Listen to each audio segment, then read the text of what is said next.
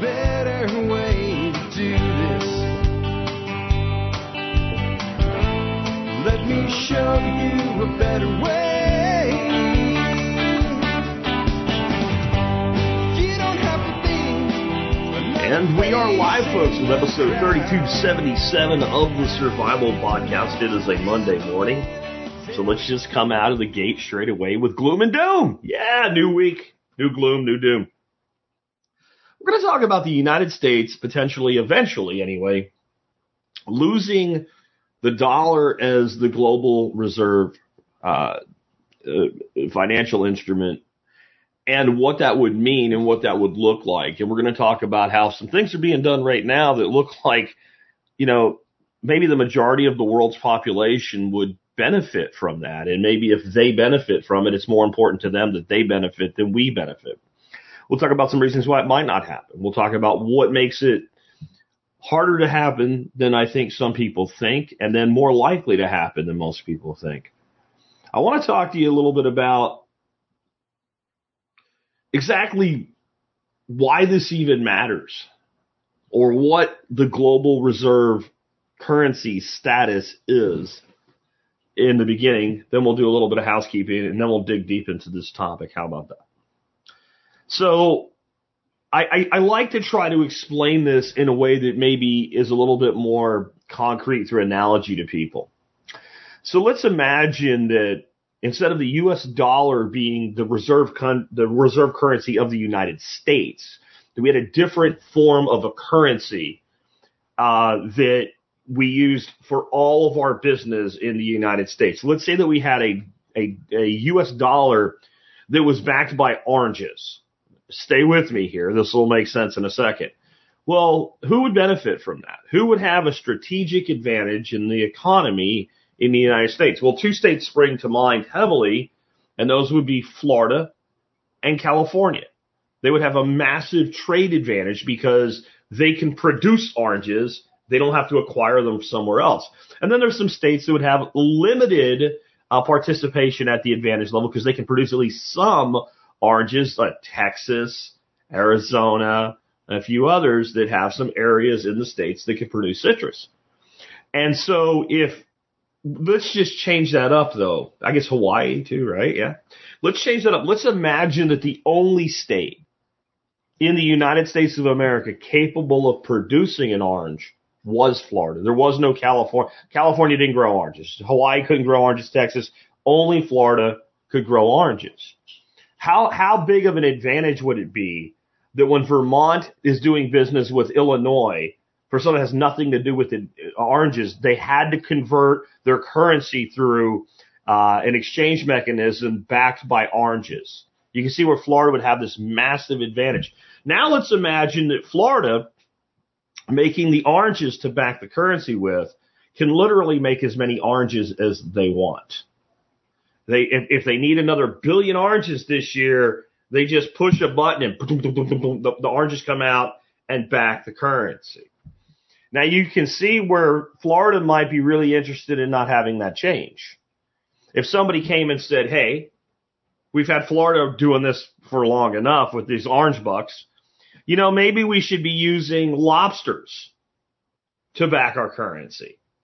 Well, then, you know, someplace like Massachusetts or Maine might be pretty hip on that because they have access to lobster in quantity. And you can see that maybe you wouldn't want that to happen if you were a Floridian. And you can see that everybody in the middle, let's say that you're in a place that doesn't have anything for currency at all of any use, like, I don't know, Kansas and, uh, corn, I guess, right? But everybody can make corn. So it's, it's, it's not going to be, not going to be feasible. So if you're in Kansas, you might think, well, I don't really care about this, right? Just click your heels and go back home to Kansas. It'll be fine. Well, if you had a complete disruption in the trading economy within the country, you might have a problem. This is exactly how this all works for the United States right now. We have the ability to produce money whenever we want to. We can just print it. And yes, all the other banks can too, but our money is the the back instrument for all international trade. We call it the petrodollar specifically because it's really the case with oil. And while countries occasionally do trade in their own currencies with each other, in general, almost all of the trade done in the world has a backing peg to the United States dollar. So this gives us a tremendous advantage. And it's one of the things that lets us keep printing the money. The fact that people will take money, that's why you can print it. When people stop taking it, you print it, it doesn't matter, right? You get Zimbabwe. So the fact that we have this global currency status means that we can be far more irresponsible than if we didn't. So just let that sink in. And we'll come back to this in a minute. Before we do, I want to go ahead and remind you guys about our sponsors of the day. I have uh, an update for you guys from Paul Wheaton and his Kickstarter. I just wanted you guys to know about this. And what I really want you to know about is the is the stretch goals that he's at. So what's a stretch goal when you do a Kickstarter? So you go do a Kickstarter, you say, I need X amount of money to do this Y thing. And you get the money and you do the thing and everybody gets the thing that they were promised and then everybody's happy, right? Well, if you start to realize, hey, we can do more, we can go further, then what you start doing is you say, okay, we've made our goal. Here's some more stuff. And every time we hit another level, I'll add more to what we're giving away. That's what Paul's doing now because there's 6x funded. Yeah, I said 6x funded already and not even halfway done with the Kickstarter term yet. Uh, but here's what they've added. They've set a $40,000 stretch goal for the Greenwood Apprenticeship course from Mortise and Tenon Magazine. Smash that goal. You get that too. Soil First Gardening Extended Edition by Anna Hess, 45 goal, $45,000 goal smashed. Saving the Life Keepers. It's a documentary on the new science of beekeeping. 50,000 goal to get that added to the $100 and up range. Smash that goal. $55,000 goal is Kelly Hart Sustainable Agriculture movie. Smashed, so you get that too. The Tiny House Magazine Complete 2022 set, 60K. Smashed. That goes too for people that are contributing at $100 or more. Um, $65,000 goal was homegrown humus and bug-free gardening by Anna Hess. That goal was smashed, so that's going to be there. And now what they've set for the next goal is 70,000 bucks. Golden Goat Herbals, Herbalism, and Fermented Sodas video course and ebook if you hit the $70,000 goal. And when I wrote this up this morning, they were at 67,000. So I think we're going to get there 67,436. So, uh, it most likely that $70,000 goal is going to get smashed and there'll probably be some more, but this is why you might want to increase your, you might want to increase your contribution if you've already backed this goal at like 40 bucks or something like that, because all this extra stuff, you get that if you're at the $100 or up range. Uh, next up, want to remind you guys about Butcher Box. This is just the way, just a simple thing every month, a giant box of frozen meat appears at your door. You put it in your freezer, you eat the meat. See how cool that is? You don't have to go to the store, and it's really top quality stuff. It's like having your own private shopper. You're getting grass fed beef, pastured pork, pastured poultry, and some really great seafood too. I love Butcher Box. They are the sponsor that I have that pays me in product. That's right. I get paid in meat, not money when it comes to, uh, getting my stuff from, uh, Butcher Box. So anyway, I want to, I want to dig off into this now and talk a little bit about the setup for this to happen. And I'm going to start off not with some things that recently happened that hint at the world moving in this direction, at least exploring this direction of maybe we don't need the dollar to be the world currency anymore. I want to start off with an entity or organization that I've been talking about since 2008 when I started this show. I remember talking about the BRICS, the R-I-C-S, BRICS nations in 2008. So this is not new. This is a strategic alliance and BRICS stands for Brazil, Russia, India, China, South Africa. And these are five of the most rapidly growing, or at least at the time were most rapidly growing economies in the world uh, for a variety of different reasons. And I want to talk to you a little bit about what the goal of the BRICS nations are. Because when we start digging into, well, what happens if the dollar loses its reserve currency status? I think it would be interesting to say, if the dollar lost its its its global currency status, would this goal of a BRIC nation be more easily reachable for these nations? Okay, would they have a greater potential to, to fulfill their stated goals? And this isn't like you know we're we're going peeling the the, the lid off of something like the uh, like one of these organizations like uh, I don't know something slipped out of my head uh, the Bilderberger Group or something like that uh, or Council on Foreign Relations or something. This is straight up out in the open. Um, like you don't have to dig for this at all to find out what these the goals that, that these nations have together are because they stated them in their charter where they formally agreed to work together toward them. And there's four main goals. And they are one, promoting economic growth and development. Pretty noble goal. So China, Russia, India, you know, South Africa, Brazil. They basically said we're going to have this pact and our goal is that if we work together, we can grow economically faster than if we stay alone. That we, we should be partnered into this goal. Enhancing geopolitical influence. What is geopolitical influence? Geopolitical influence is the ability to get another country to do or not do a thing without actually saying, hey, if you don't do what we say, we're going to drop a bomb on you, right? That's geopolitical influence. We also have another term for it. It's soft power. So the BRIC Alliance wants stronger soft power, geopolitical influence. They want to address common challenges, and this is a laundry list of crap, everything from climate change to social inequity and whatever. And you think China really gives two squats about global warming? When they're building like I think they're building a new coal coal coal electric plant like every 2.5 days. There's a new plant coming online in China, right? So no. What they really mean is that they want cover for why they're doing what they're doing. This is this is the goal that's kind of meaningless. It's kind of meaningless because these nations also what makes their alliance work is Russia and China, for instance, are have some similarities as countries, but they're also very, very different. Very, very different.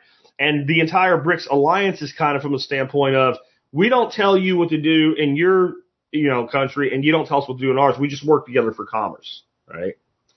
And then the last one is strengthening cooperation and partnerships. Well, what does that mean? That means to become a big enough force in the world that you have more ability to leverage yourself into deals and treaties with countries outside of your collective group. Like if oh you if you work with us, then you also get access to. That's what this is. And this is the reason I'm bringing this up first this is the modus operandi of the United States geopolitically. This is what we do.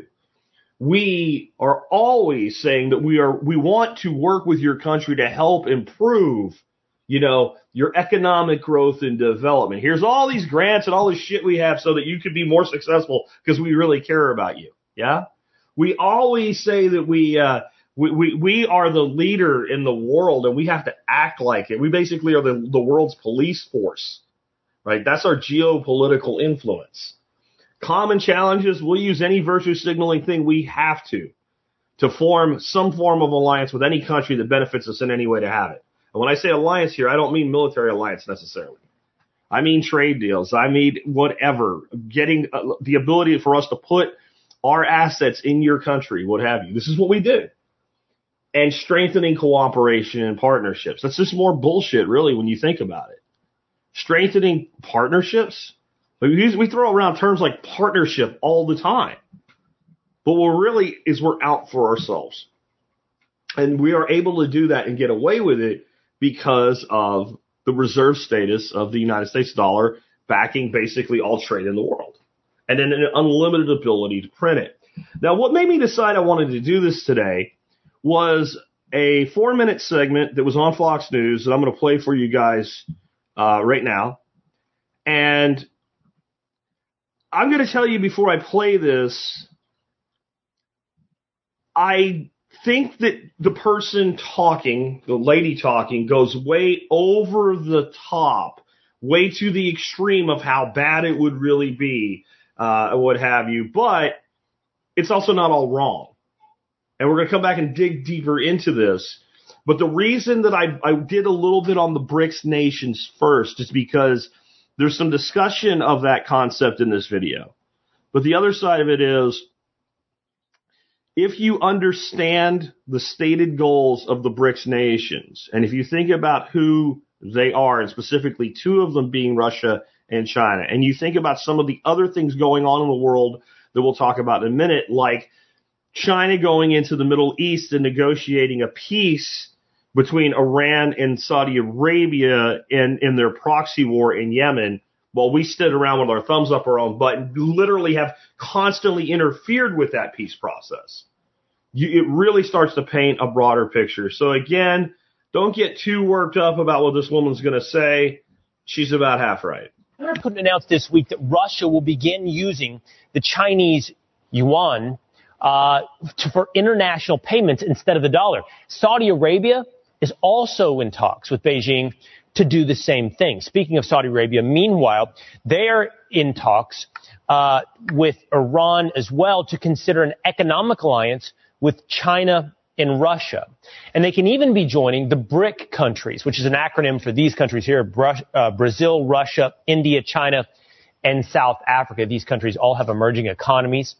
So what happens if our economy and the US dollar are no longer the world's do- dominant currency? Former Assistant Treasury Secretary and host of the Monica Crowley podcast, Monica Crowley, is here to weigh in. Monica, great to see you this morning. Uh, let's start right there. What happens if these emerging economies move away from the US dollar towards the Chinese yuan?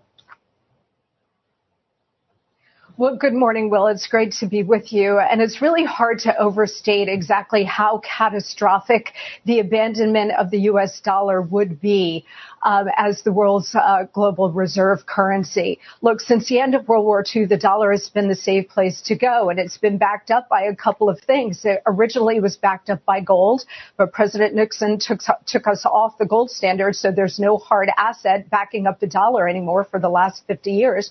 But also, it's been backed up by the strength and economic power of the United States and the fact that oil has always been traded in dollars. If that were to end, that would mean the end of the US dollar.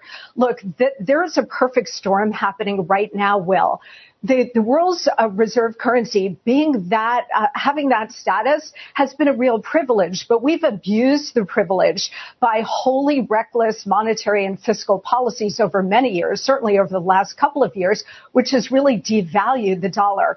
On top of that, now you do have this perfect storm of Biden's weakness, his war on American domestic energy production, the Ukraine war, and as you point out, because of all of these things, we've got America's enemies led by China forming a new economic bloc.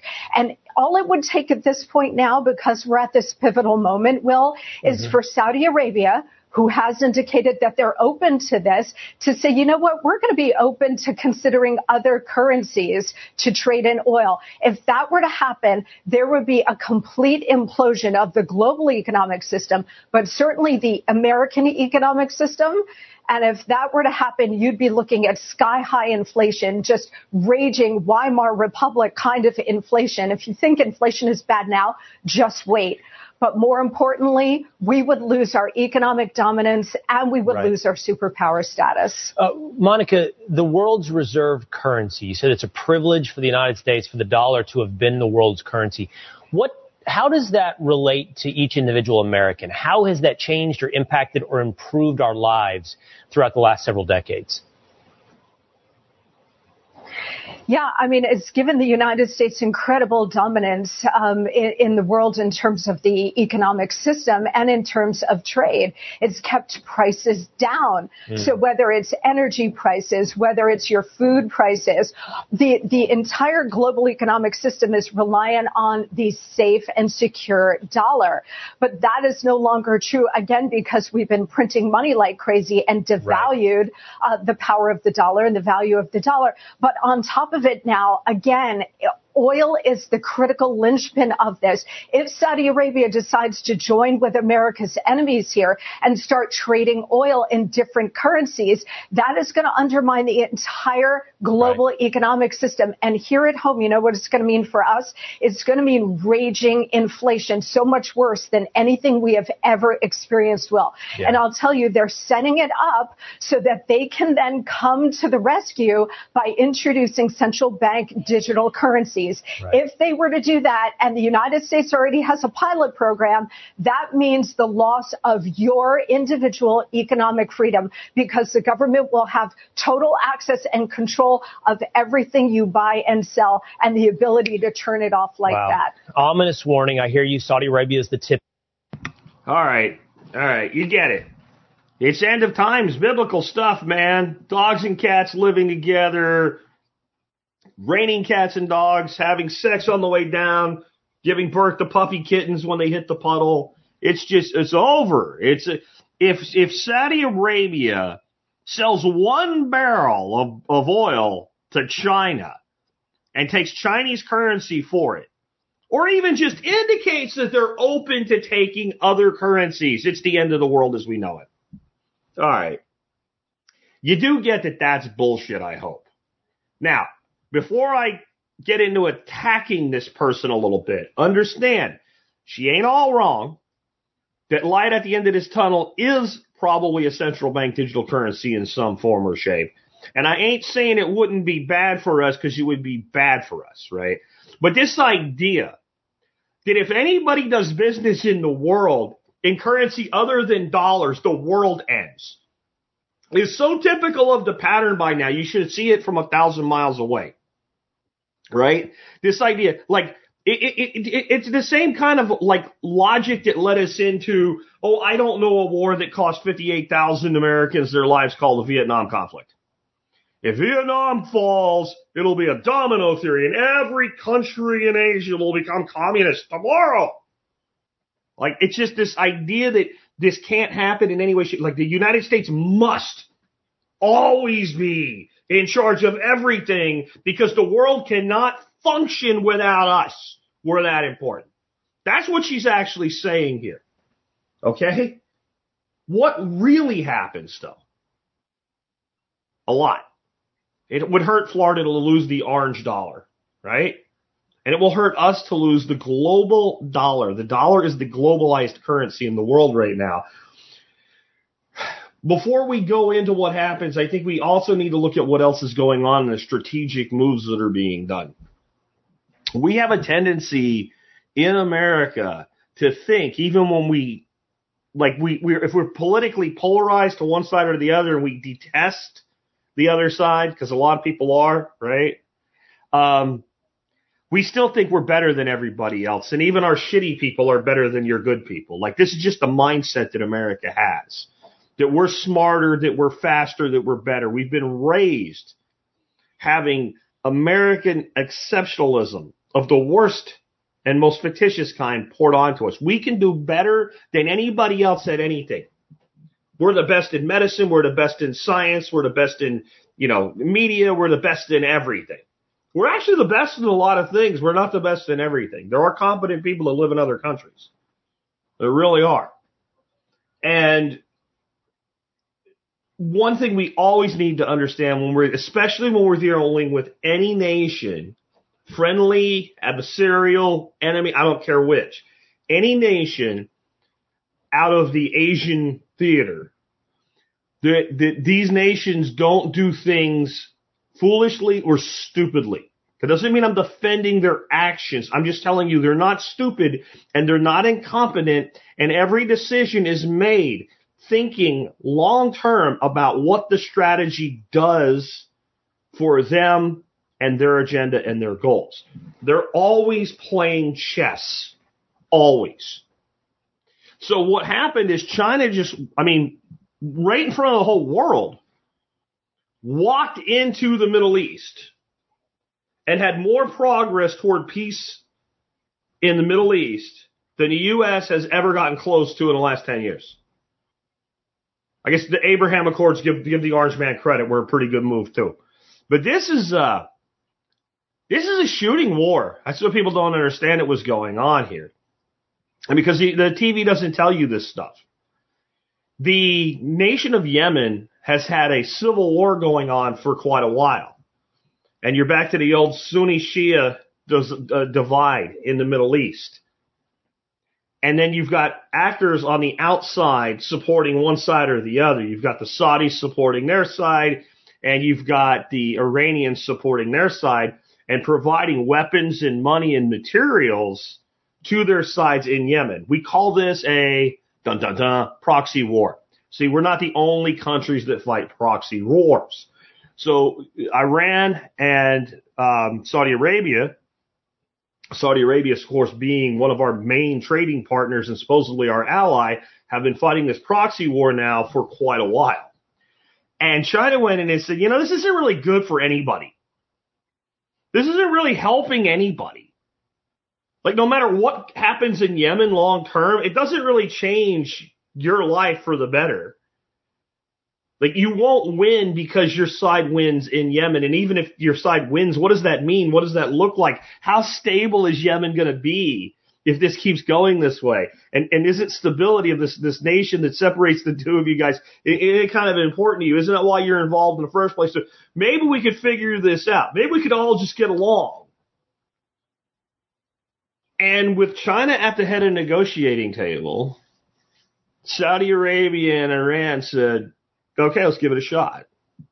Now I'm going to tell you, this is not like some big win that just happened. They went in, they didn't know. They, these kinds of deals, when everybody comes together, they're 90% there or further already. China had this all worked on the back end before they came out and did it publicly. But what this did is it just took the United States was clearly the foreign power with the greatest amount of influence in the Middle East.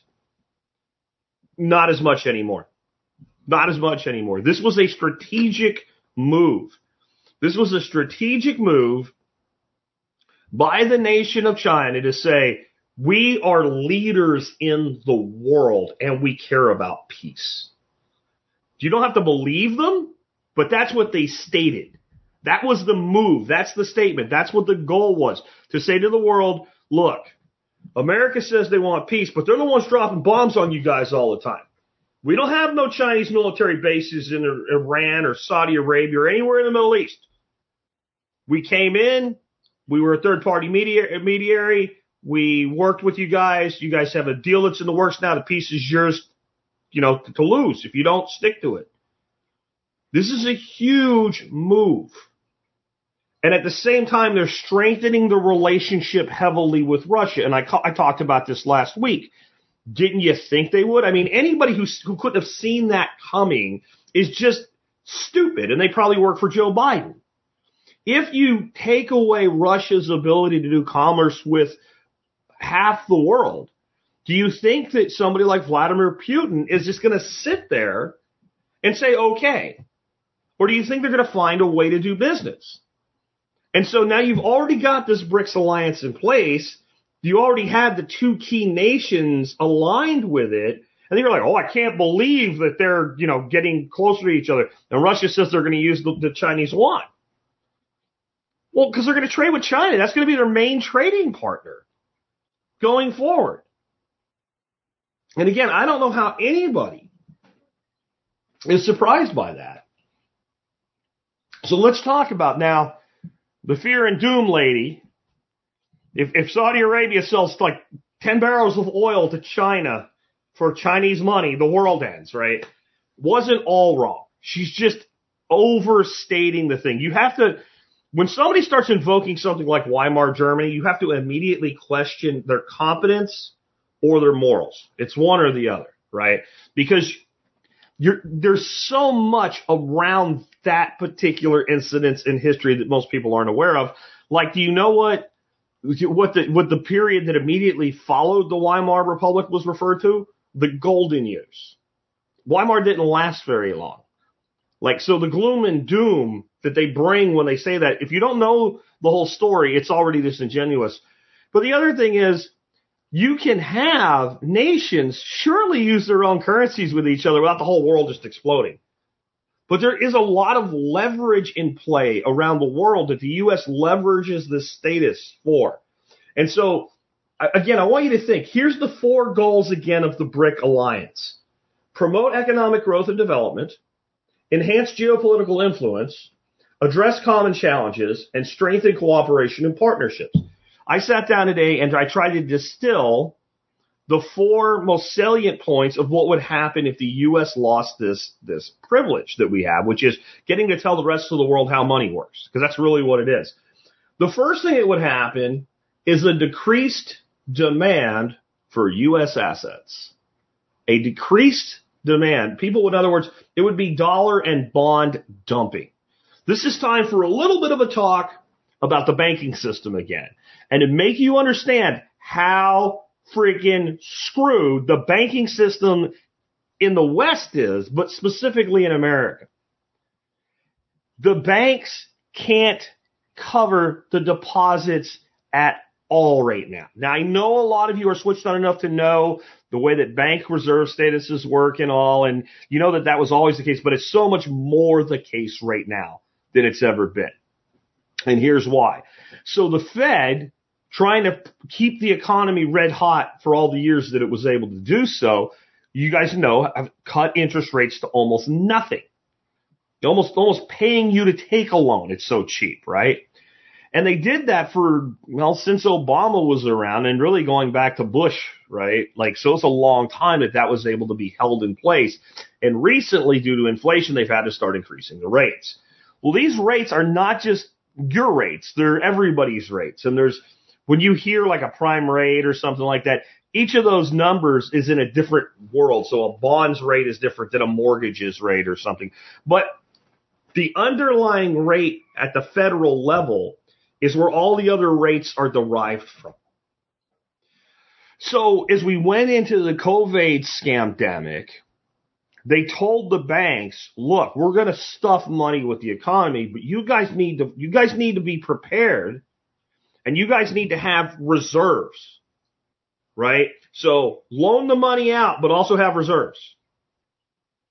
And here's a shit ton of money. Well, then the banks took the money, right? But it's not free money. They owe it.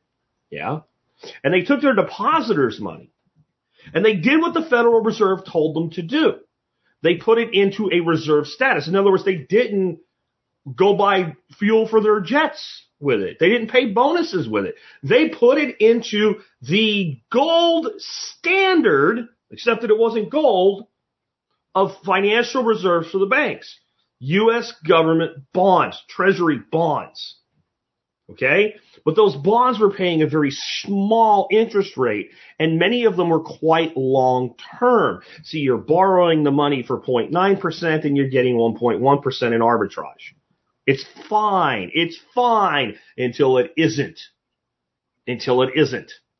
Until the rates go up and you're sitting on a five or a 10 year bond that has four, six years left until it reaches maturity when you can cash it in for its face value.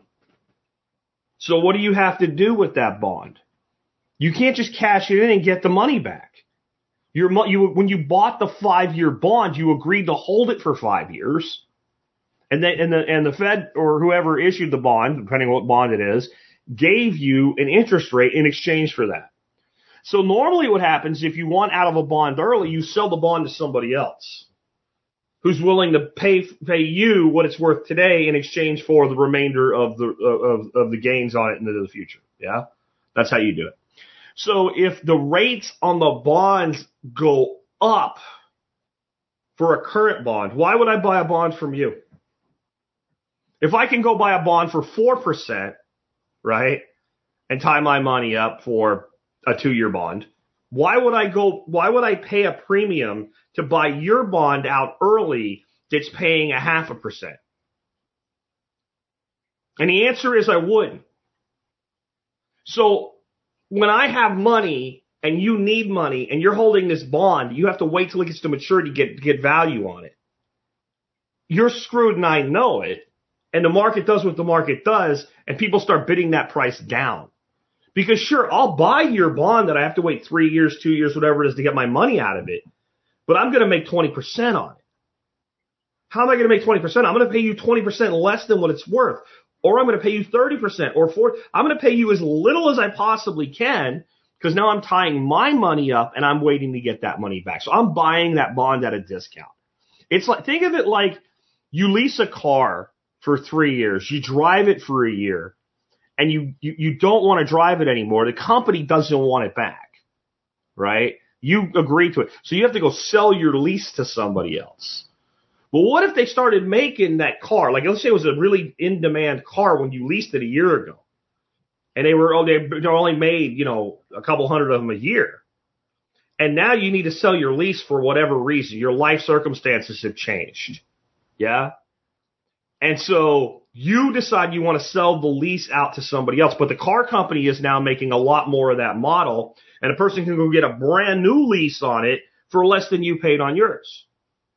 They know you're screwed. The only way you're going to get out of it is they're going to, they're going to buy it at a big discount over what they could get a new one for. It's the same thing. It's the same thing. And that's, that's how these banks ended up in such deep shit.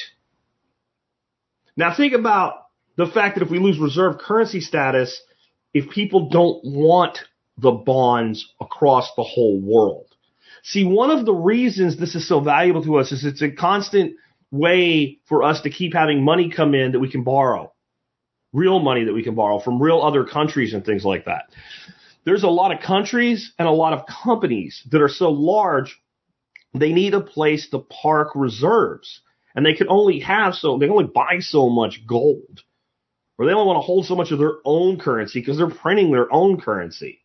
And they want security and safety. So that has always been U.S. bonds. Well, what happens if you lose the reserve status and what's just happened to a few banks here happens to banks all over the place? You can see where that might be a problem. But let's think about this. Decreased demand for U.S. assets. How does that play off the BRICS goals? Promoting economic growth and development for them, not us. Enhancing geopolitical influence. Addressing common challenges.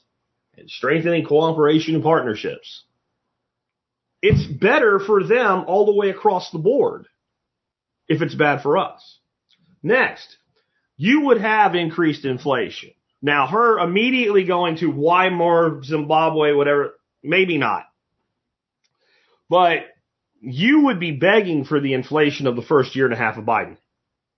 That 8, 10%, real world inflation in the 20 percentile range would look golden compared to this. Now, let me explain something that why I don't like the term hyperinflation the way it's thrown around by economists and a lot of people that should know better. Hyperinflation has a definition. It is not a randomly, you know, generated term that means whatever you want it to mean on whatever day that you use it.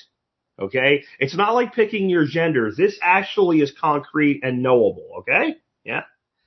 So that definition is one of two ways it's defined. 50% inflation consecutively for three months in a row.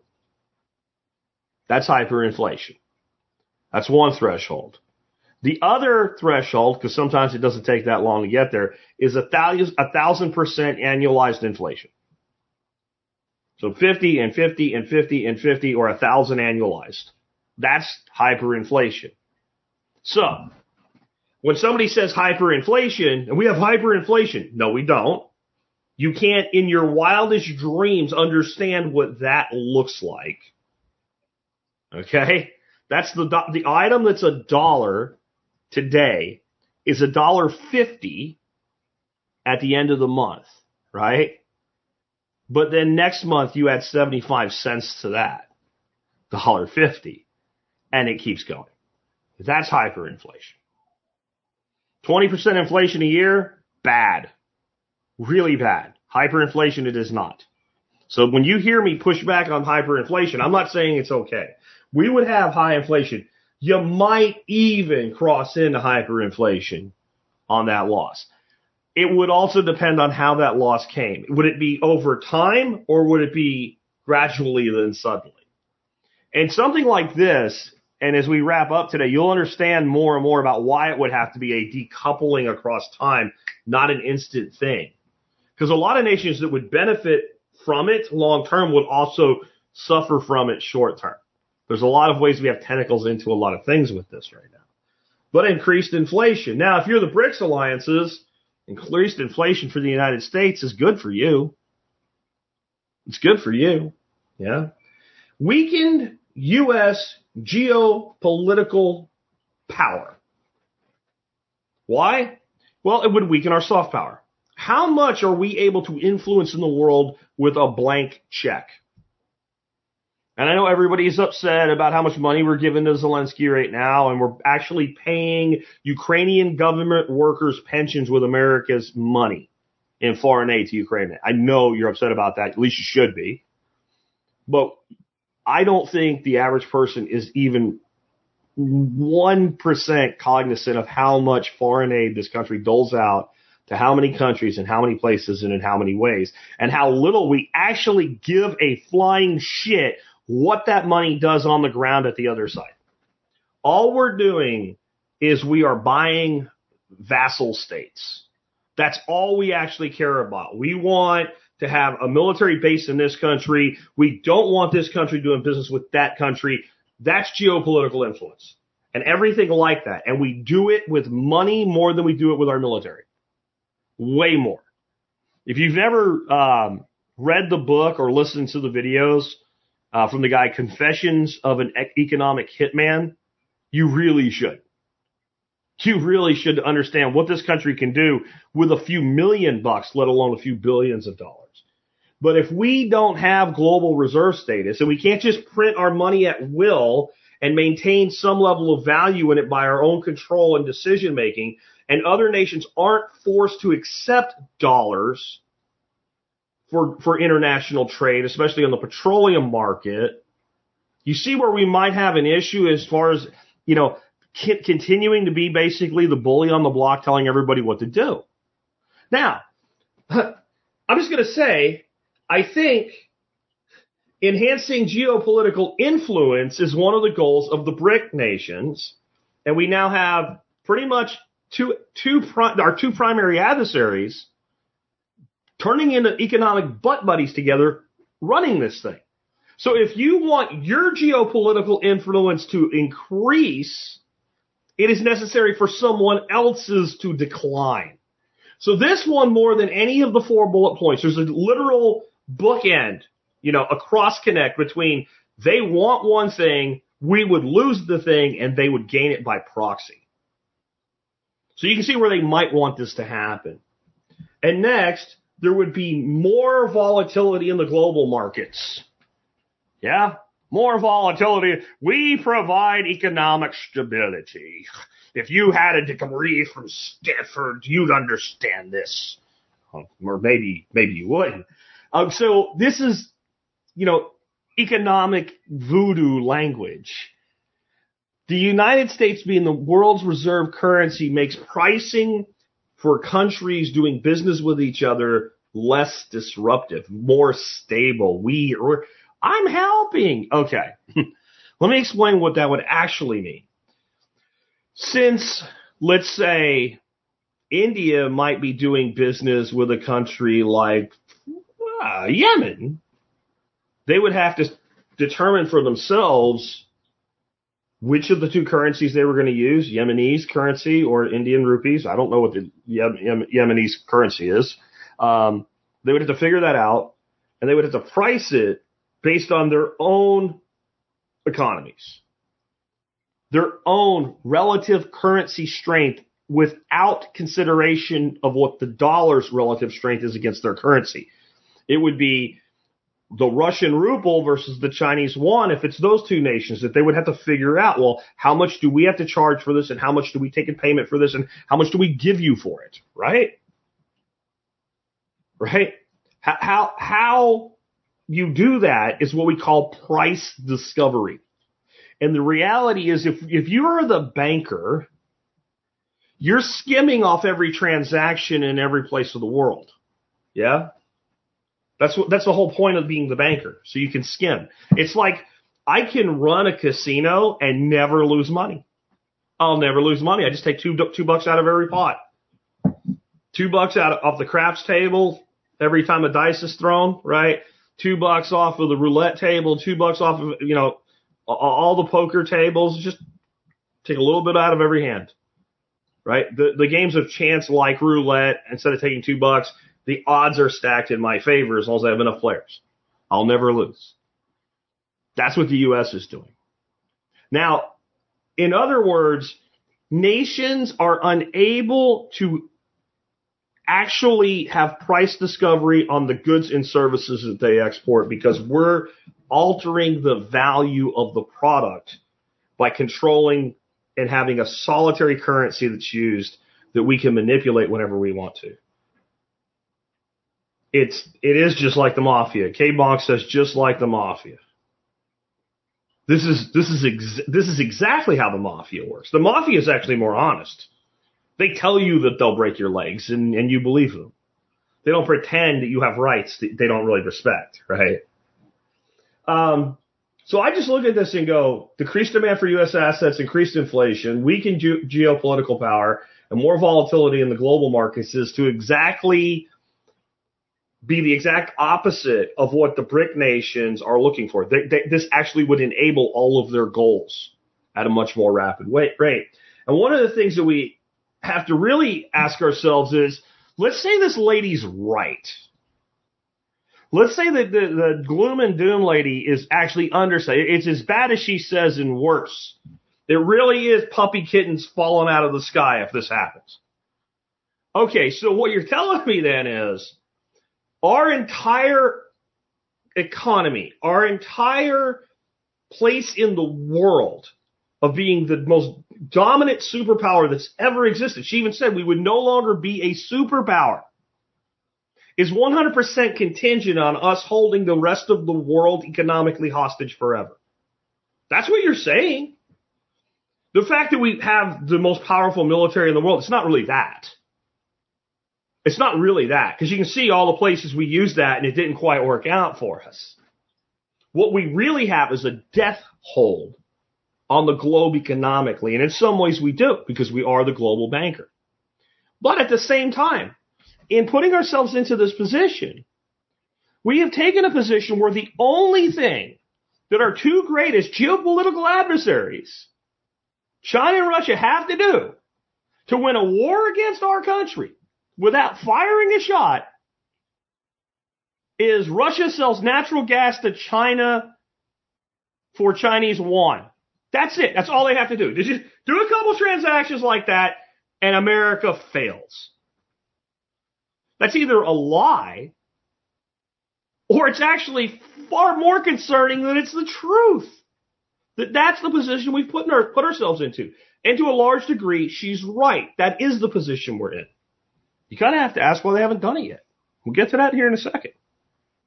Because that's right now, China specifically, but China and Russia together could bring the United States to its knees in weeks with no weapons, no military, no cyber attacks, nothing. All China has to do is go, no antibiotics for you. We didn't learn anything from COVID. We're still getting like 80% of the raw materials that we make antibiotics with and many other medications from China. All China has to do is not send it. So your medical industry is the shit right there. If they made this financial move, if China said, hey, from now on, we're doing business in our currency. As far as how it relates to your currency as a trading partner, negotiable. We'll do that with anybody, you know? Who are you? Montenegro? Yeah, we'll talk to you. But we'll, we'll figure. You, you use euros? Yeah, we'll talk about it. But we're just not taking dollars. We're just not. And by the way, United States, we're not taking dollars from you either. We're not taking dollars from you. All that shit you buy every month that we send in all those giant container ships over on, we're not like that's all they have to do. And we are crippled. Never mind how much of this country China already owns, and I mean physically owns factories and installations and things like that of stuff that they actually own, legally own in our country on top of it. So why not? How likely is it? Well, here's the truth about how likely this is. This is inevitable. Notice I gave no timeline when I said that though. And I, the truth is I don't have a timeline. We could be one way or another the global reserve currency for another 100 years or another 100 days. I don't know. I'm not going to pretend that I do know, and nobody knows. Nobody knows. Because nobody knows what everybody that's involved in the in this whole mess is going to do because it's painful for everyone. This wouldn't be it would be logistically easy to do for, for China to basically sink the whole ship right now, but it wouldn't be exactly painless for them either. But the reason I say that it's inevitable is that we've had global reserve currencies for as long as there's been international trade, and every one that ever existed until the current one failed eventually. Every single one of them failed. And there's no reason to believe that our system, which is among the worst ever constructed from a structural foundation standpoint, would last forever. So sooner or later, of course it will fail. And this is where I think a lot of Americans have a full on arrogance issue. And which it's what Professor CJ calls trapped in a permanent present. Everything has pretty much always been the way that it is and always will be. Yeah, sure, there'll be new browser features or technology or whatever, but uh, the overall macro, of course America's the greatest nation that ever existed. Of course we're in charge of everything, and of course we always will be. There's no reason to believe that whatsoever. The other thing we have is like what I meant it when I say this is probably the worst system of economics as far as monetary creation and supply that was ever created by man. And it's because it was never supposed, this was a, this whole Federal Reserve experiment, this whole central bank experiment is like a, a comedy of errors going forward. So what initially happens is we need someone to take control of this. I'm going back to 1913 here because there's all of these recessions and depressions and booms and busts. And we need something we can just level this out and prevent like one one entity from constricting monetary supply or one from inflating it ridiculously. So we need this centralized banking system, right? We need a centralized banking system. So what we'll do is, of course, the bank should run a centralized banking system. So we'll put this board of governors together. There'll be a chairman. He'll be appointed by the president. So it looks like the government has something to do with it. And we'll manipulate and control, but we'll even things out so we don't get these depressions. That was 1913. We all know what happened in 1929. And I don't think most Americans today, we should actually probably do a series on the Depression. Most people today do not understand how bad it was or how long it lasted. It was the 1960s before the all-time highs in the stock market in the late 20s came back. The 1960s. I think it was, you know, World War II and then it was over. No, it was the 1960s before, if you had held all the way through, it was the 1960s before you got your money back. Just the stock market. There's a lot of other shit that we could dig into with that. But so that happens. Then the United States ends up in a depression, which isn't supposed to happen. And, and it, it, as much as this has been explained a thousand different ways, the simple explanation was the people running the banks and the people running the government sat down and looked at it together and said, there just isn't enough gold to do everything. We don't have enough supply. And some genius said, I got an idea. What if we can increase the supply by about a third? And everybody looked at everybody. Where are you going to get a third, 30%, 33% more gold? Where? Well, no, we don't need more gold. See, they realized nobody was really using gold anyway. In other words, very few people were going to the store and pulling out a couple of gold coins and paying for something and getting return. People were using bills. So we'll just outlaw the ownership of gold for private citizens and say it's really important to the safety of the country. And everybody's like, they'll never buy that. Oh, they'll do whatever we tell them to. Well, okay, we'll try it. And what we'll do is we'll revalue the dollar against the gold and change the ratio so there'll be more dollars to pay for all the shit that we feel like we need to do to get out of this depression. So they did it. That's phase one. Then by the 1960s, they're going, hey, you know how we didn't have enough gold? We got enough gold now, don't we? Well, we'll get to that. That's becoming a problem too. We got a different problem. Well, what's the problem now? Well, we're still a bimetallic economy. And you know the stuff we make the dimes and the quarters and shit out of? Yeah, we're running out of that. We don't have enough of that. for the pocket change of America. And somebody said, just change it to, you know, junk metal. Ah, they'll never let us do that. Yeah, they will. Just do it. Somebody pop Kennedy. They'll be paying attention to that. We'll get it done. And then we'll put them on a, a, a, a silver coin in the future, but it'll only be 40%. That's kind of poetically ironic, isn't it? Yeah. So then that happened. So then they devalued the silver out of the currency. Then in 1971, we were actually being economically attacked by our ally, the French government. And they were basically, every time they came into the possession of US dollars, not wanting to hold them, were turning them in in exchange for gold. This is a problem. So we just won't use gold at all anymore. Then in 1975, and it, you really can't talk about gold price versus the dollar without including 1975. Because in 1975, that important thing that I talked about earlier, price discovery, was able to happen again because Americans were able to physically own gold again. And if you look at the price of gold to the dollar, when we separated from the gold standard in 71 under Nixon, there wasn't that much movement in gold pricing until 75 when people could actually buy it again, private citizens. And then we saw how far the decoupling actually went from 1933, I guess it was, up until to, to current day of 1975, and it was massive. And this is the economic system we have. You have to think about that. Everything I just told you led to us having what we have today and us being proud of it and saying it's the best we can do.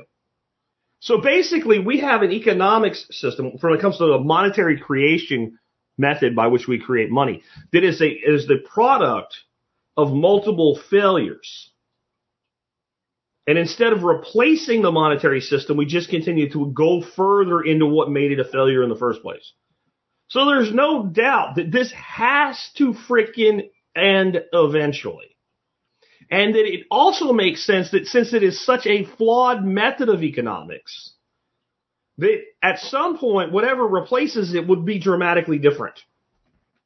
Now, the problem with that is it's a pretty good way to sell stupid people on a CBDC. But we'll have to wait and see what, what exactly it gets replaced with. But it is inevitable. And the question really is when. And so to understand the when, we have to ask ourselves, well, wh- why hasn't this already happened? Do you think China wouldn't like the ability to become the number one economic power in the world tomorrow? Because that's what they would be. You think that a lot of these other countries that we don't ever talk about don't have some animosity against America just because we're always in control? They wouldn't just rather see a, a more free market globally. You do business in whatever currency you want with whoever you want. If you want dollars and I want to pay dollars, fine. If we want to do business in gold or silver or freaking crawfish, we'll do however we want. You know, there's a lot of people that feel that way. In a lot of little countries all over the world that we never even think about in our arrogance. That maybe just America shouldn't be in charge of everything anymore. But what actually prevents it is a lot of those nations also benefit a great deal from the petrodollar system. And it's less important that when I, it's important that when I say this, you understand what I mean. I don't mean this little XYZ country, so we don't get bogged down into that nation and baggage that it might have. We'll just call it XYZ nation. I don't mean that the people of XYZ nation necessarily benefit or don't benefit. They may or may not. What I mean is the people in power in that country, the people that are the cantillionaires in their own country, the people that are closest to the monetary supply, the people that dole out contracts to their, their family and to their supporters so that they can stay in power, those people, the bankers in those countries, the con, the giant corporations in those countries who receive the contracts, I mean, those people benefit. The oligarchy and the bureaucracy benefit highly through United States foreign aid and through a lot of things that we don't actually put in the foreign aid category, but they really are. In other words, our companies opening up factories in those countries, et cetera, which we can only do because we have an unlimited amount of money to do it with. There's just no limit to how much money we can print. I know that like like a lot of you are going, Jack's lost his mind. If they print enough, it'll be it will be uh, you know uh, hyperinflation. It will be Weimar. Yes, but we could still do it to ourselves if we wanted to, which means we can keep walking this dance of just how much influence can we peddle and buy without going over the, the edge. And that's what we've been doing. So a lot of nations benefit highly. And so what you're now doing, think of it like there's a lot of professions out there where people in the profession know the profession sucks and they don't really want to do it anymore, but it's how they earn their money. So they won't quit, they won't leave, and they'll defend it even though they know better. Yeah? All kinds of places like that. You go into a, a, a company and you talk to people that work in that company and go, hey, is there waste in this company? They'll just start telling you about all the waste. And you come up with a plan, they'll be on board with your plan to cut that waste right up until you're like, what exactly is it that you do here? What do you, what, what is it you say that you do here again? Right? I talk to the customers for the engineers because the engineers suck with people. Don't you understand me? You guys don't know what I'm talking about, right? And as soon as it was like, hey, I think we can get rid of you, then you would hear this litany of reasons that that's impossible and the company would fall apart. 50,000 person company, but if you let me go, everything's good. Because no one wants to be the one to get cut. So a lot of these countries, even though they know that long term their nation might be better off if we weren't in control of everything, they would have to go through some stuff that's not exactly comfortable. And if they're not thinking about the next or third or fourth generation and they're only thinking about themselves, this is why we've done it. We've entangled in this web across the world all of these global uh, leaders and all these economic leaders that would be seriously hurt if this was cut off. Our military, despite being weak, is still incredibly powerful. There's a lot of nations that are afraid of our military. There's a lot of nations who feel very safe because of our military. They don't they don't worry about their own national defense because they know that they are a, a legitimate ally of this country, and they just assume that if anybody jacks with them, we're just going to blow the shit out of them. Whether we are or not, they assume that. And here's the bigger thing: the other nations figure that out, figure that as well. So there's a whole lot of people in the world who don't maybe like some of the things the U.S. does, but they're like, you know what? It's not really our problem because they don't really tell us what to do in our country. So there's a lot of these more advanced economies and more advanced nations that are very socialist that are able to pay for all their socialist bullshit because they're not spending money to defend their borders because we do it for them through things like NATO. So those countries don't necessarily want our military strength to go down either right? And then there's the ones that are just afraid of what we could do with it. And we do have the ability to enforce a fiat dollar mainly because we have a blue water navy unlike anything that's ever been seen in the world. Whether you want to believe that or not, whether you like it or not, it's true. And the system, because of these two things, is highly entrenched. There's so many places where it's not so easy to just decouple and change. There's entire, you know, multi-trillion dollar economies running through systems like the SWIFT system that we threw Russia out of.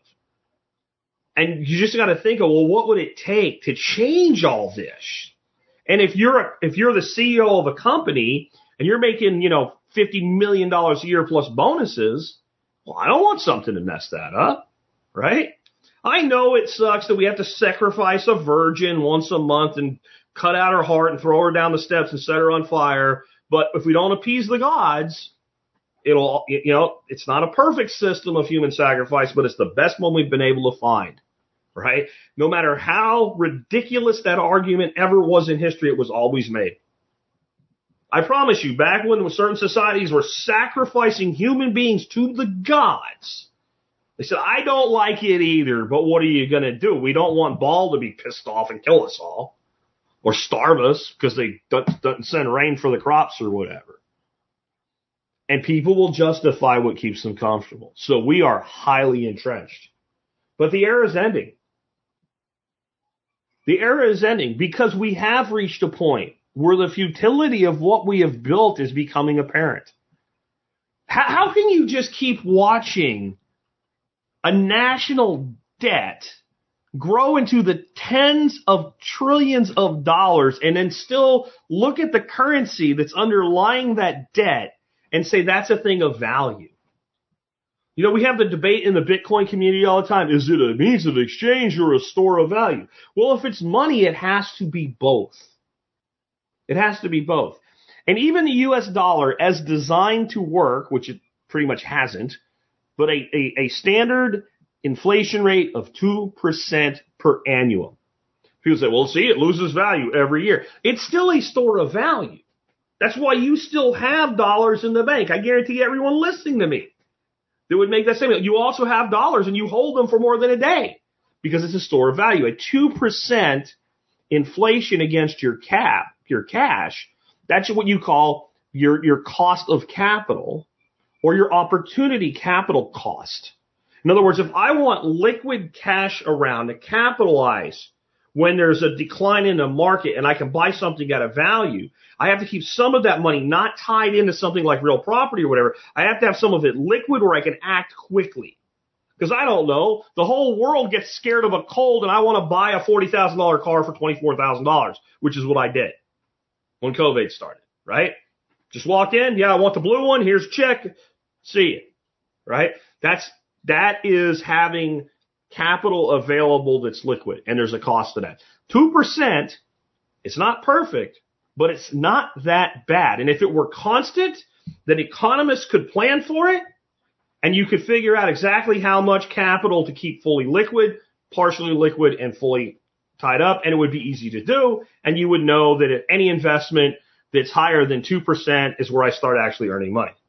But when inflation is 2% this year, 6% next year, 4% the year after that, that all goes starts to go out the window.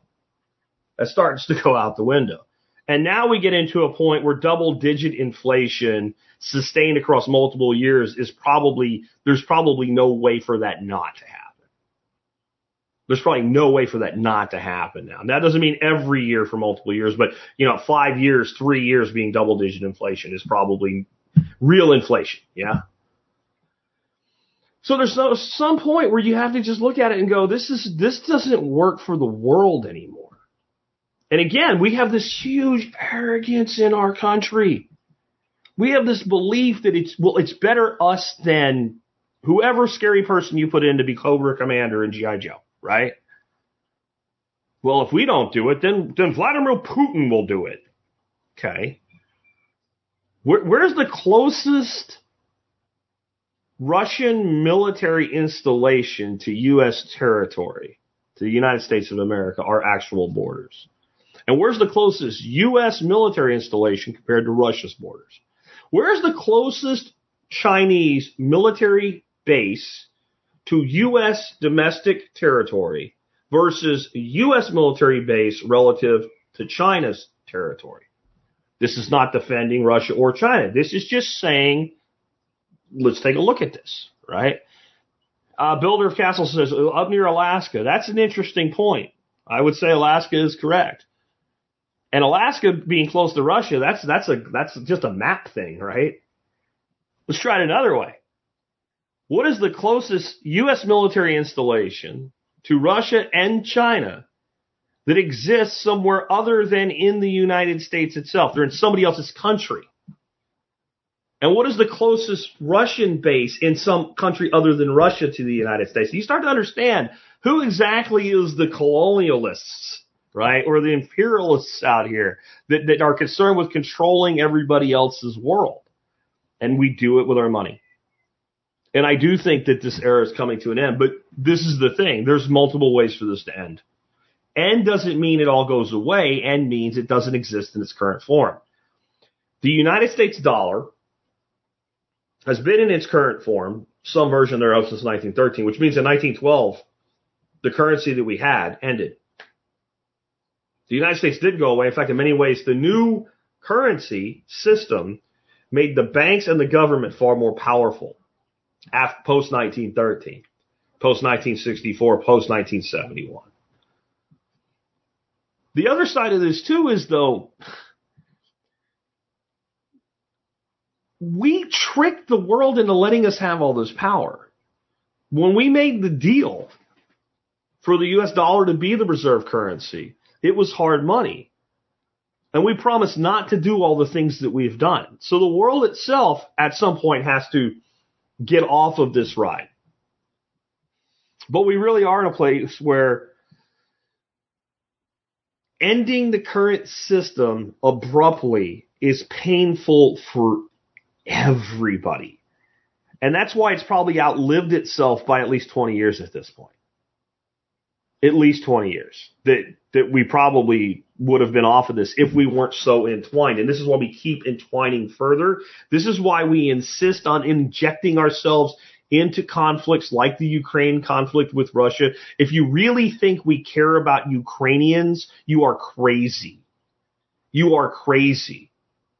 And you believe the TV way too much. We compare, we care about United States capability and influence in the world, both hard military and soft dollar driven power. That's what we care about. That's all we care about. We're not defending Ukraine. Russia's not trying to take over Ukraine. Russia wants the Donbass region, which is Russian territory, whether you like it or not. Doesn't mean I like Putin. Doesn't have anything to do with the fact that I think Zelensky is, Zelensky is a tool of the WEF. It just is. Certain things are. So the way I see this ending is it will be painful and drawn out. And because it's drawn out, hopefully less painful. There has to be already in the minds of the people that run this system a plan to get out of it. Because they're not stupid either, and they know full well that they have to do it. And so what they're, when you're looking for how, you have to say, what would be the most benefit to them? When you think of the board of the Federal Reserve, the member banks, the giant oligarchies attached to them, the pharmaceutical companies, the media companies, the government bureaucracies. That's what I mean when I say them. And Jake says CBDC. And CBDC is what would be most beneficial to them. Money with built-in surveillance and spending controls technology. In fact, that's what we should start calling it instead of CBDC because we're we're getting to a point where people like it sounded scary when you first started talking about it. And people have heard it so much, mostly from us, by the way, which is quite ironic, to the point where it starts to go numb. Right? You start to like not really care anymore. If I brought you some, some food that tasted good that you'd never had before in your life, the first day you eat it, you're like, oh, this is amazing. The second day, you're like, it's still really good after a few weeks of having it every day, it's no longer special. You don't really care. It doesn't even taste as good as it did the first time. Your your your your your taste buds have bec- begin to become numbed by it. You build up a tolerance to its flavors. And you start looking for something spicier or sweeter or whatever it is that attracted to you in the first place, right? That's what CBDC is becoming for people. Oh, it, it sounds horrible, but eh, maybe it's not so bad after all. You're going to give me some of it? You're going to just give me money? It's going to be electronic. Well, those Bitcoin people said electronic is good. So that's good. And I just get some every month. It'll be in my bank account. And like I said, here's how you sell it to the right. Well, it has spending controls. That sounds awful. Well, we're going to make sure when we give people welfare that they don't spend it on drugs. All right. I'm all for that. You know, never think that eventually it'll be used against you. But what you really have is a monetary instrument that is a surveillance tool of everybody that uses it every time that they use it that you can redirect or control or manipulate any time that you want. And this is how they're going to try to sell it. See, if we have enough control of the monetary supply and the monetary flow and the velocity of money, we can get rid of these boom and bust cycles forever. Which is exactly what they promised in 19 13, exactly what was promised in 1933 and exactly what was promised in 1971. Right? I mean, if you take a promise from government or the oligarchy on anything, you're not a very smart person. So I think what you end up with is two worlds pulling away from each other. You're going to have the U.S. attempting to roll out central bank digital currency, which is a, a surveillance uh, a monetary instrument of surveillance and control. And at the same time, trying to do a delicate balance so that other nations will use it. And this is why I think they may very well still go through some form of a, of a, of a FDIC embraced stable coin for this. But at the same time, you're going to have other nations going, I don't know if we want to do that anymore. I don't know if we want to do that anymore. You know, we can just use somebody else's payment method. And you are going to have nations more and more go toward Bitcoin. I know some of you don't believe that, but it's happening right now. Bitcoin is beginning to replace the banking system in a significant number of nations in Africa. And it's not something that most of the governments over there are really hip about. It's just their banks are failing. They're like, wait a minute, so I can do this thing myself? I can just, we can use this? We can have a means, because the only thing that people really care about in economies is the ability to procure goods and services and to take what you provide to others and store that energy so that you can use it later so that you don't have to work every minute of every day for everything that you want that you can work for a while and then not work for a while and have battery in between. That's what that's what that's what the ledger of economics that is a currency is. It is a means to store your energy your time or your goods that you have sold for a time so that you can use it later. That's all that it is. So there's there's people already figuring out we can just do we can just use bitcoin for that. Oh okay we'll do that. And so it's going to be an incredibly strange experience to watch this happen. And it's going to be a lot like the sci-fi concept of going into a black hole where you're already in it and it's already tearing you apart, but you don't know it yet because it's all happening so slow that only an observer from outside of the effect of that singularity would be able to observe it happen to you. You can't observe it happening to yourself. But there'll be a point where you're going, hey, it's starting to be a little painful as I contort into a string here. And then we'll become cognizant of the fact that it was already at play. And that's where gradually then suddenly comes from. That when it becomes evident, it's already, it's already been in motion. And I believe it is in motion right now. That there's enough power and force in the world that's opposed to this. And understand, if you're opposed to it too, that doesn't mean everybody opposed to it is your friend. This is, this is a battle because every nation or group of nations working together out there doesn't just, that, that's part of this, that's not, you know, some small country that's not part of a bloc, wants to be the new reserve currency. Maine wants the Florida orange currency to go away and it wants it replaced with lobsters. Kansas wants the corn dollar. Yeah. California wants the, I don't know, heroin needle, used heroin needle dollar. Yeah. Texas wants the freaking, I don't know, horny toad dollar. Right? Every every state would want something they have a monopoly or near monopoly on to be the reserve standard because it would be to their advantage. So you're going to have China and Russia making a play to have a say in who the new big dog in the world economically is. And you're going to have a lot of other countries saying, well, maybe we, maybe we don't need anybody to do this anymore. And so what are you going to do? Ted Cruz just authored a bill to outlaw CBDC, says Jake. Right? But I'm sure Pedo Joe will sign it. I'm not sure, right? Republicans always talk tough when they can't pass a bill. Yeah. It doesn't matter anyway. They're not going to outlaw CBDCs.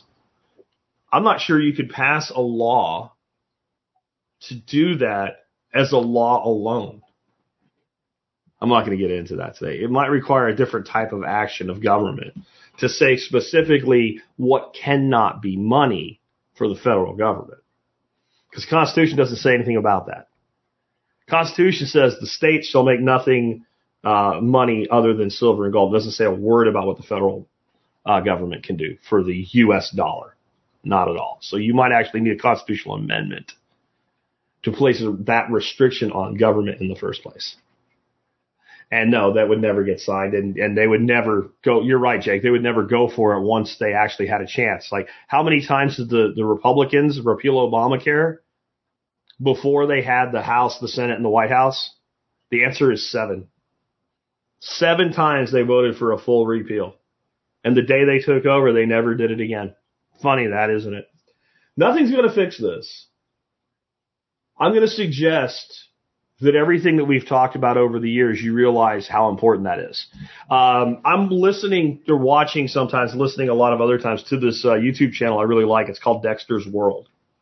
Dexter's World. And it's not the cartoon and it's not the guy that stabs serial killers and is a serial killer of serial killers. Uh, it's a dude from the Philippines. Really smart guy. He's heavily involved with agriculture stuff. He has, you know, they do chickens and ducks and aquaculture. I really like the stuff he's doing with Azolla, et cetera. And I was listening to one of his videos today and he was talking about getting started in business. And he was saying that like one of their most lucrative businesses that they have and all of these things that they're doing, because they're growing all this food and, and stuff like that though, is actually ornamental fish. And that's where he would advise people to start because it's the easy thing to do, low capital investment. You know, here's a guy, he's, he's, you know, living in the Philippines he, he looks like he's doing fairly well for himself, but he started with almost nothing. He was telling the whole story today about how broke he was. And what he said is, we need to keep expanding our business. We need to keep going into different niches. We need to keep being creative. We need to keep reinvesting back into our business because of inflation. Because inflation is so bad now. We need more, not less money. That's the approach. That dude that's living in the third world that's building all of these systems of production as an entrepreneur, that's the model to follow. No matter where you live. No matter where you live. Here in America, some other country, we have people that listen from all over the world. That's the model. Is you need to be building your own income streams, your own skill sets, your own place. And guys, one more time. When this shit goes down, and it will, just look at every problem we have and understand it's going to get worse. And then also look at where we are as an empire. And that is the last days of the empire. We are sending hundreds of billions of dollars to countries that we know are squandering our money. And we have roads and bridges and overpasses that are on their last legs and ready to fall apart. We have a giant train derailment, one of the greatest environmental disasters to ever, ever occur in the country. And our government's response was, well, this one's really bad, but don't overreact to this train derailment. We have about three of those a day. Oh, I see. Three of those a day. And we do. That's about, there's roughly a little over a thousand train derailments in the United States a year. The United freaking States of America can't keep its trains literally on the rail, let alone on time. Let alone on time. Can't keep them on the rails.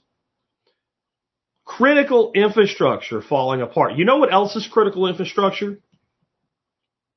I don't like the system, but I'll admit that it's critical infrastructure for any country. Education. Education is part of the strategic critical infrastructure of a society. Doesn't mean the way you're doing it's right or wrong. It just means it is. The ability to have the next generation capable of functioning and running things by the time they're 20 years of age or thereabouts is incredibly strategically important to a country. And look at ours. Not only is our critical infrastructure from a standpoint of streets and bridges and roads, etc., in decay, the critical infrastructure that is our school system is in critical decay based on what it's supposed to produce. Functional adults that are capable of thinking and acting for themselves. It is in complete, while we spend more and more money on it, we keep pouring more money into it. We keep investing into it. We pay teachers more. We build new wings to schools. We build more schools. Now we have schools closing because people are d- vacating the system. This is an empire in its last days. And if you go look at every empire that failed, it all follows the same pattern. We've stopped valuing women. We really have. We've stopped, and that is a common thing that happens. You know, Rome had women in blood sports right before it fully collapsed. You deal with that as you will. We, you know, we, we don't we don't value the family anymore either. We don't value the family. We have an entire movement on both sides, male and female, about not having kids. Like kids are some kind of a burden. And everybody acts like if you have a couple kids, you'll be financially destitute for the rest of your life. And in some ways, they are a financial strain. And that's by design. But when you get to a point where you can't educate the next generation and half of the people capable of producing the next generation don't even want to participate in it, you are at the end of an empire. You are standing at the end of the great U.S. empire hegemony. And it's uh, the way I can say that confidently is because every single empire of the past, when you look at it right before it breaks down and falls apart and crumbles, it always looks the same. The things that that nation did that were the envy of the world are the first things that begin to collapse. When, when Dwight Eisenhower came back to this country after the war, became the president, and said, we will have an interstate highway system equal to what I saw in Germany. Our transportation system in this country became the envy of the world. It isn't anymore. It's crumbling. And we will see more and more people injured because of that, more and more disasters because of that. We have only begun to see this. We have food production facilities all over this country blowing up constantly, catching on fire constantly. Some people think that's a direct attack. It's possible. It is more likely that we have literally stopped investing in new tech. And in, we're just running things out to the very end because every penny of profit is important to the balance sheet so we can sell more stock. That's what an empire looks like at the end. Here's the key thing. This is when you always know you're at the end of an empire. And this is true of well-known empires like in China, in Rome, uh, the Mongolian Golden Horde, like the well-known ones. And this is true of lesser known tribal empires right here in America, like the Inca and the Mexica and the Maya. Every single time when you get to the point where you are about to have an empire completely collapse, the main hallmark of that is the people in power put more effort into maintaining power than they do into solving the problems that threaten their power. You got that? So your people are unhappy because they don't have these basic resources. Instead of fixing that problem, which is why you have a threat to your power. You simply expand your power. You increase your power. You become more tyrannical. You put in more protection of the power that you have. You pass new laws. You create new edicts. You use emergencies to create temporary powers that become permanent. This always, and I mean ad infinitum, always a million percent, always precedes the death of an empire. Now ask yourself right now I don't care what initials after their name.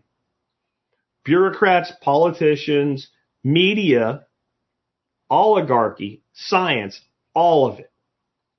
What are they doing and what have they been doing for the last five years? Which of these statements is more accurate? They are doing their best to solve the problems of the country and the population. Or B, they are doing the best they can to not lose their grip of control. Which one is more true? It's B. They're doing everything they can not to lose their grip and their control on society. And the minute you turn that corner, you have gone past the inevitable end. Because this is the other thing about that. It is almost impossible for a system of controllers to make that turn and ever turn back into it. Do you understand what I'm saying? Like you have a choice when you're running a country and you're part of the elite that are running that country. When you get to that point where, okay, we're having a lot of things break down, we can either fix them or we can increase our control. And you, you do have a choice when you, but once you make that choice, it is almost impossible for the apparatus of control to double back on that and change once they've made it because everything they do to increase their control increases resentment and anger among the governed. So I need more control to push that back in. And if I remove control before I fix a problem, which I already know I can't fix because I'm already proven myself incompetent for generations of not fixing the problem. If I back off of that control, I end up with a revolution, an insurrection of some kind. That's what happens. So I have to maintain the control by increasing the ability to control. And where is left? What's left? Think about how much control that they have right now. They control what you eat. I know a lot of you make your own individual choices, so do I. But in general, the average person, what they eat is actually somebody else planned it and has it set up as a system of control. How many people eat garbage food because they can't think they think they can't afford to not? That would be one instance of that. Yeah. So they control what you eat. They control where you go to school based on where you were born. What don't they control? They tax everything. The but, the, but if you think about if you're thinking about any of the the things that I'm asking you about their control of, and you say, but for me, they don't control that for me. The primary means by which you get around their control is what?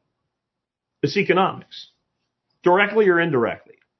Directly, I just I'm not I'm not driving their little piece of shit puddle jumper car. I bought a good car and I can afford it, and I don't care that it costs more money for gas for it because I can afford. I don't care. I got money, right? Or if it's indirect, well, they tell me what I have to eat, but I grow my own food. Well, where do you grow your own food? On my property. Where'd you get your property? Well, you bought it. If you can control the money, then you have total control. When without even touching you, I can just go, huh, Jack Spirko, what a jerk. He's not spending any money for a week. Right now, for instance, I'm banned from Twitter again. Yeah. And it's, it's an automated ban and it's stupid because I don't even think it's something you would get banned for if anybody actually did their job there. Right? Uh, somebody posted a video and it was some jackass blowing a whistle behind a surgical mask. And, and I think Marjorie Taylor Greene was talking, so he was just blowing the whistle to interfere with her. And I'm not a huge fan of her or anything, but that's just an asshole move. And I said, I made a comment that was like, somebody should punch him in his mouth so he can choke on his whistle. And I guess it was flagged as violence, inciting violence or something, so they threw me out for a week. So I spend more time on Nostr this week and stack more Satoshis. Okay, no problem. But what if that was my bank account? Oh, wrong think, Mr. Spirko. Well, we'll leave a little bit of money for bread and water available to you this week, and we'll go ahead and prepay your your your landlord for you because we want to make sure that gets paid. Oh, and you're going to pay your taxes. The rest of your money, we're just going to put you on a seven day lock so you remember to think back. You don't think that that's what they can exactly what they can do with the CBDC? Oh, Mr. Spirko, look at you're buying. We don't like your money being spent on ammo we're just going to, you don't get to buy any ammo this year. Your money just won't work with anybody that sells it. And you think it, it'll matter? You think the person behind the cash register won't matter in that situation? In Texas, here's one more thing and we'll wrap up. One of the stupid things we still have in the state of Texas is the old Sunday blue laws. We still have some of them around. And, and one of them is you can't buy liquor like, you know, whiskey or whatever on Sunday. But you can buy beer and wine on Sunday after noon. Apparently, 11:59 a.m. Jesus is offended that you bought a bottle of wine. 12 p.m. It's okay. Only rational I can come up with for it. So if you're in a grocery store in Texas, and it's Sunday, you're going to go home and watch football. You really weren't paying attention to the clock. You grab all your shit and you're like, hey, Bill's coming over. Let me grab a 12 pack. So you grab a 12 pack of beer, throw it in your, your cart, and you get up to pay, and they're ringing your shit up. And it's 1158. The cash register just will not let the clerk ring it up. It's just programmed in there. It's just programmed in there. Beep. Oh, can't buy it. What? What do you mean I can't buy it? It's not noon. You're like, if you live here, you're like, oh, damn it. And I've literally had that experience. I've been like, well, what time is it? And he's like, 1157. Okay, set that there, ring everything else up, and we're going to stand here. But what if 12 never came? You think that somebody's going to sell you something and risk losing their freaking minimum wage times two job to go out on a limb for you to take payment that won't go in the system?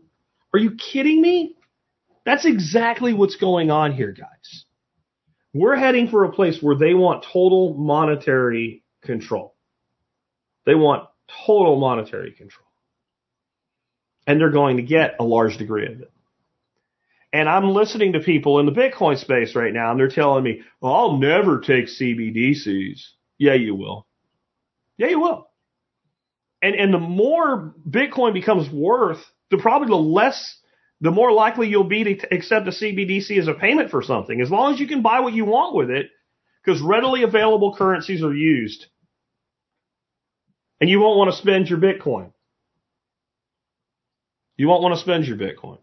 Barry McKnockinger, this isn't a Bitcoin episode, but I'll give you a quick answer to your question. He says, honest question, can Bitcoin be utilized for money laundering? Of course it can. You know what else can be used for money laundering? Money. Any form of money can be utilized in money laundering. It's actually a, it's actually really not a very intelligent question if you think about it. What do I use to launder, uh, to launder money if I don't have Bitcoin? I use money. I use a business. I route the money through a business. What's that thing? Ozark. Go watch Ozark and learn how that works. Anything can be used to launder money. The number one thing to use to launder money in the Northeast United States for a long time was, believe it or not, laundromats. I won't go into that today, but yeah, there was a whole money laundering syndicate that used laundromats to launder money in. It was a thing. You can look it up if you doubt me. Anyway, I, I really implore those of you who are still in what I call flashpoint cities, get out. Because every problem we have as this continues to happen will get worse. And if you think about it, that's what's happening. We're in the freaking singularity of the black hole and the money going down the hole. We're already over the, the ridge. The difference is you actually can move outside of the direct impacted area and watch the destruction with, with some protection, some level of shielding of yourself, and you don't have to go all the way down the hole for now. Getting out is going to become harder. But just like I said that in every society that's an empire about to fall, the people in power choose to go to hold their power rather than fix the problems. The other thing that always happens is, by the very nature of that, is the problems get worse. Every problem that you can see around you will be worse five years from now than it is right now. If it's a systemic, structural, systemic problem. In other words, if there is a street right now in your town that if you walk down it from one end to the other, you're highly likely to be robbed or molested in some way odds are five years from now, it will be more dangerous to walk down that street.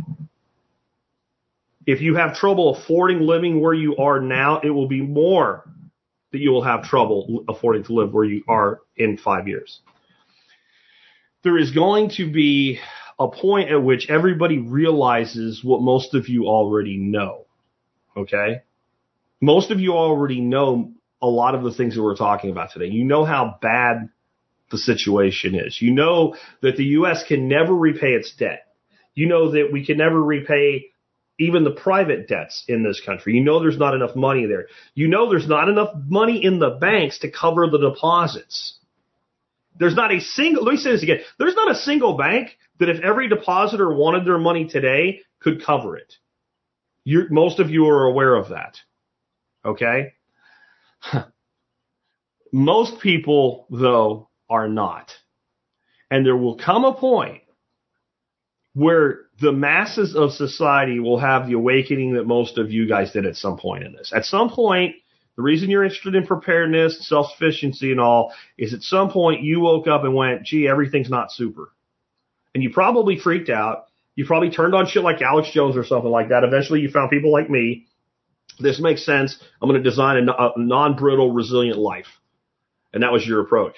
But you had a freak out moment. Now, I want you to imagine yourself if you were ever completely asleep, if you weren't born into a prepper family, the day that you really switched on to how screwed up everything was and decided I need to have some level of preparedness in my life. Think right back to that moment. Think about the emotions and the fear. And the only thing that checked it at all was it was just you. And most people around you went, dude, chill. Even if they were wrong, their calmness had an effect on you. Now imagine when you had that freaky moment and you went to your first friend and said, Hey, did you know this and this and this? Instead of being like an initiate, what it was all like, Hey, yeah, that's actually all a problem. And we have ways we can deal with that. It wasn't an informed person. It was a person had no idea either, but they believed everything you said. And they went, Holy shit! What are we going to do? And then you guys went and told somebody else and they went, Holy shit, what are we going to, and if everybody around you woke up like that at the same time, now what? Now what happens? Well, all hell breaks loose. That's the gradually, then suddenly.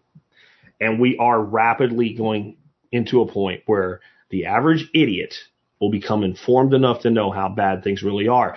And sadly, it will probably be part of the plan.